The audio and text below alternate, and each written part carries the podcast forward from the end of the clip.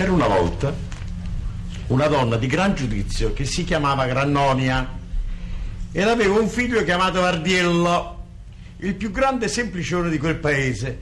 Ciò nonostante, poiché agli occhi della mamma ogni figlio è bello e bravo, ella gli portava un amore sviscerato. Aveva questa Grannonia una chioccia e sperava di ottenere una bella covata di pulcini e ricavarne buon profitto. Un giorno, dovendo allontanarsi per una faccenda, disse al figlio: Figlio bello di mamma tua, vieni qua, senti. Tieni gli occhi su questa chioccia e se si leva a beccare, bada a farla tornare al nido, altrimenti le uova si raffreddano e tu non, av- non avrai né uova né pulcini. Lascia a me, rispose Vardiello, perché non hai parlato all'usurdo.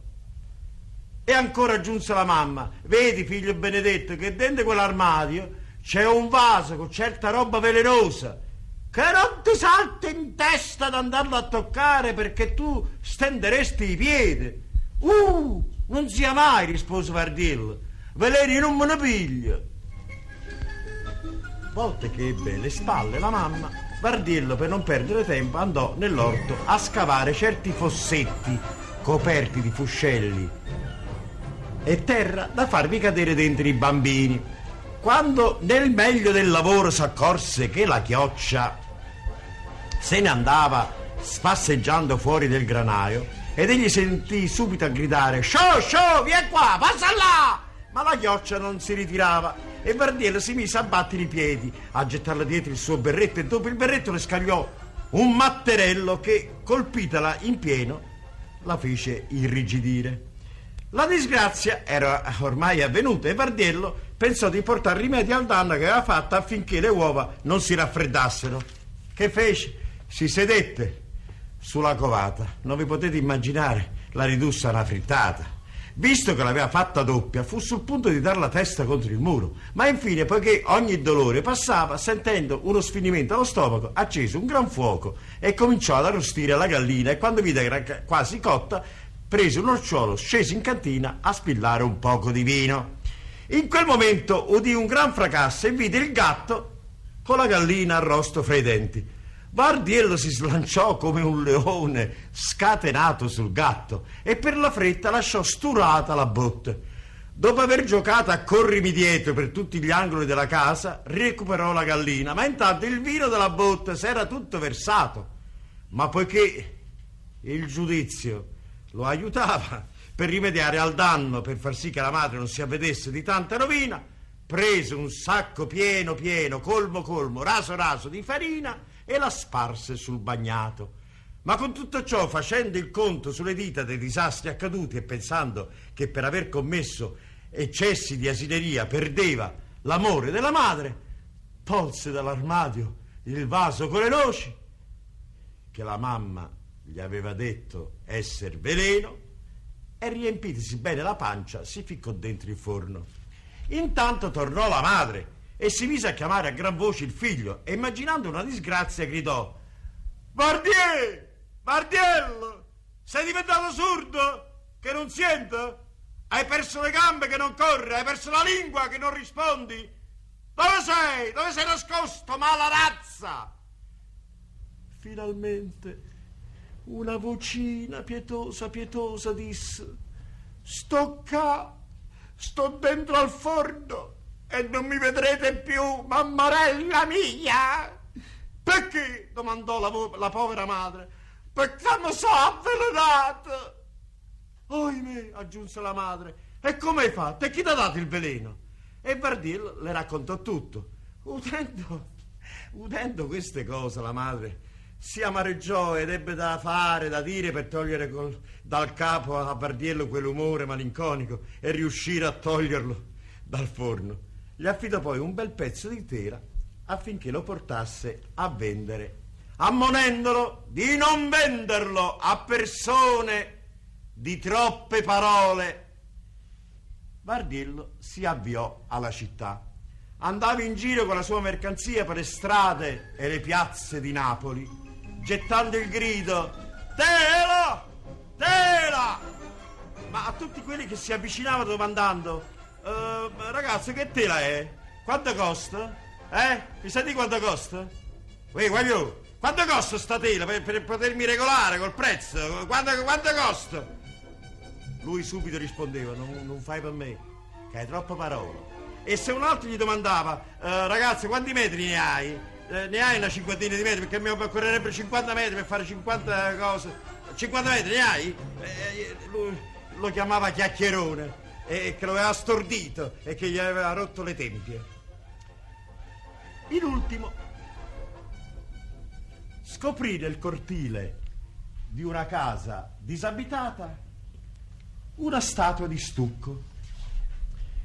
Il poverino, non vedendo entrare e uscire nessuno da, da quella casa, che pareva un villaggio saccheggiato, pieno di meraviglia disse alla statua, Uè, uè siete? Uè, amica? Abita qualcuno in, in quella casa? E perché quella non rispondeva, gli parve persona di poche parole e subito le propose: Uè, tu fai per me, vuoi comprare questa tela? Io te la darò a buon mercato. E la statua zitta. E lui finalmente, ah, finalmente ho trovato quello che andavo cercando. Prendila e dammi il prezzo che ti piace. Domani torno per i soldi. Ci ho detto, lasciò la tela alla statua e il primo che si trovò a passare e che entrò in quel cortile, trovata la bella tela, se la portò via. Quando Vardiello fu tornato alla madre senza tela ed ebbe raccontato il caso, la povera donna si sentì scoppiare il cuore e gliene disse tali e tante che il ragazzo ne fu proprio avvilito. Al mattino, allo spuntare del sole, Vardiello andò al cortile dove era la statua e le parlò. Uè, buongiorno, buongiorno, signor. Non ti incomoda di darmi quei quattro soldi? Yamma? Pagami la tela. Ma poiché la statua se ne rimaneva muta, egli raccattò un sasso e glielo scagliò con tutta la forza addosso. Questa fu una gran fortuna. Infatti, sotto la statua gli apparve agli occhi una pignata piena di scudi d'oro che egli prese con le due mani correndo a rompicollo verso casa sua. Entrò gridando: Mamma! Mamma! Vedi quanti scudi! Quanti, eh? Quanti! Ma la madre, nell'accogliere la fortuna di quegli scudi così impensatamente guadagnati, pensò subito che il figlio sarebbe andato a raccontare il caso e provvide subito. Disse dunque a Pardiello che si mettesse davanti alla porta per vedere quando passava il venditore di ricotta. Il ragazzo si sedette subito alla porta e la madre dalla finestra di sopra gli fece grandinare addosso per oltre mezz'ora più di sei chili d'uva passa e di fichi secchi. Ed egli li raccoglieva gridando: Mamma! Mamma! Oh, prendi conche, tinozze, canestre, che se dura questa pioggia ci faremo ricchi e quando se ne fu ben riempito il ventre, salì in camera ah, e si buttò a dormire.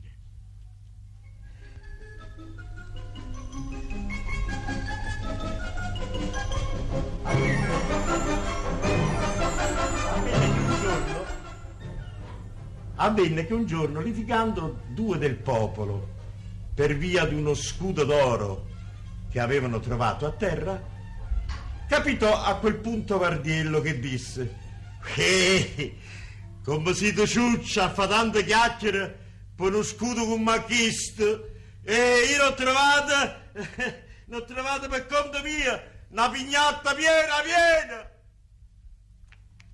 I giudici, informati del fatto e messi in sospetto, lo mandarono a chiamare per sapere come, quando e con chi avesse trovato gli scudi dei quali aveva parlato. Bardiello rispose, eh, l'ho trovato in un palazzo, nel corpo di un uomo muto, e in quel giorno che ci fu pioggia d'uva passa e fichi secche. E il giudice pensò allora di avere a che fare con, un matto e lo lasciò andare. Così Bardiello tornò a casa, ma da quel giorno mise giudizio e visse d'amore e d'accordo con mamma sua.